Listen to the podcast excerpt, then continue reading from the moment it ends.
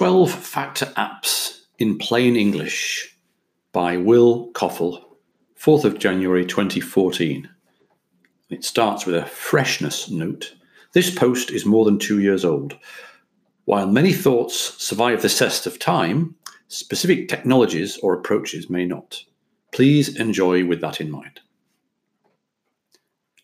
Popular platform as a service provider Heroku, now a subsidiary of Salesforce, fancy that, maintains a manifesto of sorts called the 12 Factor App. It outlines a methodology for developers to follow when building modern web based applications. Despite being partly self serving, apps built like this will translate more naturally to running on Heroku. There's a lot of meaty best practices worth examining. Strive for these best practices. I think these concepts are important for readers of Clearly Tech, even if you aren't the developer. for those who desire to know why this stuff is important, or who want to have an intelligent conversation with their development team about these issues, I present to you 12 factor apps in plain English. Number one, Codebase. One codebase tracked in revision control, many deploys. Put all your code in a source code control system. Heck, just put it up on GitHub from the start. All your application code lives in one repository. Once you get big, you may have a distributed system with multiple apps talking to each other, like a web application and a backend API, at which point you can treat them as separate apps with their own code repositories, still in source control, of course. A codebase is run by developers on their local machines and deployed to any number of other environments, like a set of testing machines and the live production servers. Importance non negotiable. Everyone does this, and developers will laugh at you if you aren't. Two, dependencies. Explicitly declare and isolate dependencies. All the environments you, your code runs in need to have some dependencies, like a database or an image processing library or a command line tool. Never let your application assume those things will be in place on a given machine. Ensure it by baking those dependencies into your software system. Most languages and frameworks provide a natural way to do this. You list all the versions of all the libraries you expect to have in place, and when the code is deployed, a command is run to download all the right versions and put them in place. No guesswork, everything as it needs to be. This philosophy extends to your devs or DevOps team, managing entire machine configurations using management tools like Chef and Puppet. Importance high.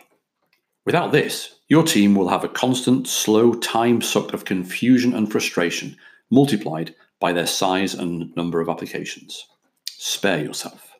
Number three, config. Store config in the environment. Configuration is anything that may vary between different environments. Code is all the stuff that doesn't. The code that talks to your database will always be the same, but the location of that database, which machine it's running on, will be different for a local developer machine than it will be for your production service.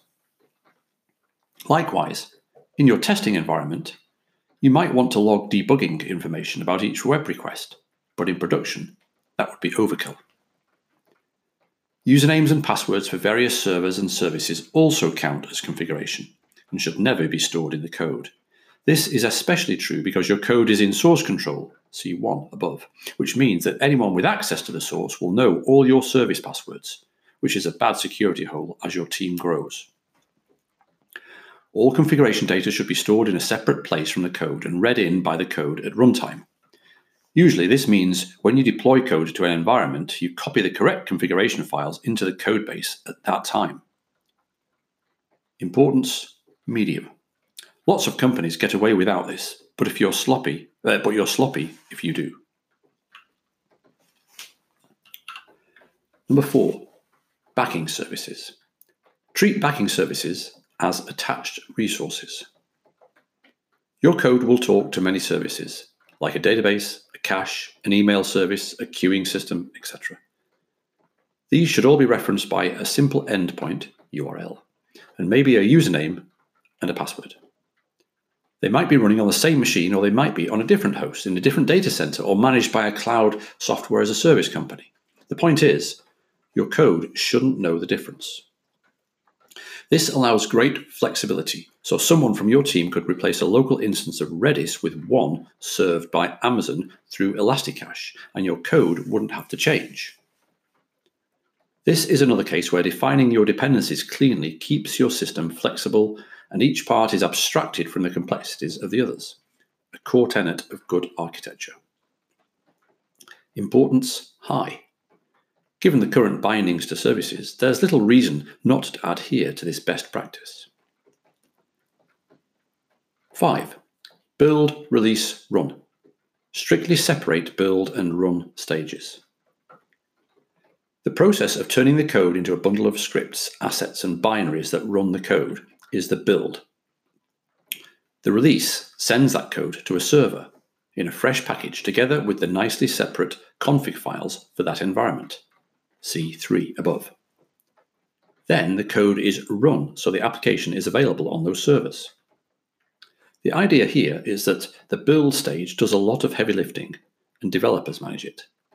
The run stage should be simple and bulletproof so that your team can sleep soundly through the night, knowing that the application is running well, and that if a machine gets restarted, say a power failure happens, that the app will start up again on launch without the need for human intervention. Importance conceptual. From a practical perspective, the tools and framework you use will define best practices for building, deploying, and running your app. Some do a better job than others of enforcing strict separation, but you should be okay if you follow your framework's suggested mechanisms. 6. Processes. Execute the app as one or more stateless processes. It's likely you will have your application running on many servers because that makes it more fault tolerant and because you can support more traffic. As a rule, you want each of those instances of running code to be stateless. In other words, the state of your system is completely defined by your databases and shared storage, and not by each individual running application instance. Let's say you have a sign up workflow where a user has to enter three screens of information to create their profile. One wrong model would be to store each intermediate state in the running code and direct the user back to the same server until the sign up process is complete. The right approach is to store intermediate data in a database or persistent key value store. So even if the web server goes down in the middle of the user's sign up, another web server can handle the traffic and the system is none the wiser. Importance high. Not only is a stateless app more robust, but it's easier to manage, generally incurs fewer bugs, and scales better. 7. Port binding. Export services via port binding. We're getting a bit technical now, but stick with me. This factor is an extension of factor 4 above. The idea is that just like all the backing services you are consuming, your application also interfaces to the world using a simple URL. Usually, you get this for free because your application is already presenting itself through a web server. But let's say you have an API that's used by both your customers in the outside world, untrusted, and your internal website, trusted. You might create a separate URL to your API that your website can use, which doesn't go through the same security, firewall, and authentication. So it's a bit faster for you than for untrusted clients. Importance medium. Most runtime frameworks will give you this for free. If not, don't sweat it. It's a clean way to work, but it's generally not hard to change later. 8. Concurrency. Scale out via the process model. When running your code, the idea is that lots of little processes are handling specific needs. So you might have dozens of handlers at the ready to process web requests, and another dozen to handle API calls for your enterprise users and still another half dozen processing background welcome emails going out to new users or sending tweets for your users sharing things on your social media service. By keeping all these small parts working independently and running them as separate processes, in a low level technical sense, your application will scale better. In particular, you'll be able to do more stuff concurrently by smoothly adding additional servers or additional CPU and RAM and taking full advantage of it through the use of more of these small independent processes. Importance low. Don't worry about this factor until you get pretty deep into scaling considerations. Trust your chief architect or CTO to raise the red flag if this is going to become an issue for you. 9. Disposability. Maximize robustness with fast startup and graceful shutdown. When you deploy new code, you want that new version to launch right away and start to handle traffic. If an application has to do 20 seconds of work, say loading giant mapping files into RAM, before it's ready to handle real traffic, you've made it harder to rapidly release code and you've introduced more churn on the system to stop and start independent processes. With the proliferation, proliferation with the prolifer, proliferation of so many third-party libraries in today's software systems, sub one second startup times are less and less common. But beyond loading code, your application should have everything it needs waiting in high speed databases or caches, so it can start up snappily and be ready to serve requests. Further, your application should be robust against crashing, meaning if it does crash, it should always be able to be started to back up cleanly. You should never do any mandatory cleanup tasks when the app shuts down that might cause problems if they failed to run in a crash scenario. Importance medium. Depending on how often you are releasing new code, hopefully many times per day if you can, and how much you have to scale your app traffic up and down on demand, you probably won't have to worry about your startup and shutdown speed. But be sure to understand the implications for your app. 10. Dev prod parity. Keep development, staging, and production as similar as possible. It has become en vogue in recent years to have as mu- a much more rapid cycle between developing a change to your app and deploying that change into production. For many companies, this happens in a matter of hours. In order to facilitate that shorter cycle and the risk that something, something breaks when entering production, it's desirable to keep a developer's local environment as similar as possible to production. This means using the same backing services, the same configuration management techniques, the same versions of software libraries, and so on. This is often accomplished by letting developers use a tool like Vagrant to manage their own personal virtual server that's configured just like production servers. Importance Medium. Developers will feel like taking shortcuts if their local environment is working well enough. Talk them out of it and take a hard line stance instead. It'll pay off long term. 11. Logs. Treat logs as event streams. Log files keep track of a variety of things, from the mundane, Europe has started successfully, to the critical, users are receiving thousands of errors. In an ideal situation, those logs are viewed by developers in their local consoles, and in production, they're automatically, automatically captured as a stream of events and pushed into a real time consolidated system for long term archival and data mining like Hadoop.